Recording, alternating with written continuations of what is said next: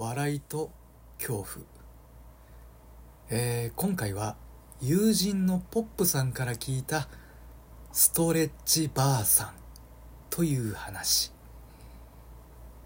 えーポップさんが住んでるマンションの近くに交差点があってその角にお地蔵さんが置かれています。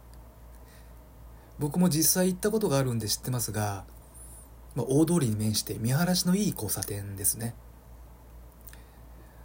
ある日の夜ポップさんがコンビニに行こうとその交差点を通りかかった時のこと。お地蔵さんの前におばあさんが立っていました。腰が曲がった8090歳くらいのおばあさん。おばあさんはお地蔵さんの前で手を合わせていたそうです。何気なくその様子を見ていたポップさん。おばあさんの後ろを通り過ぎようとします。するとおばあさんが合わせていた手をどんどん下に下げていったそうです。腰をさらに曲げて合わせた両手をどんどんどんどん下に下げていく。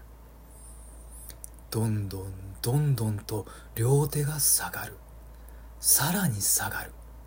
まだ下がる。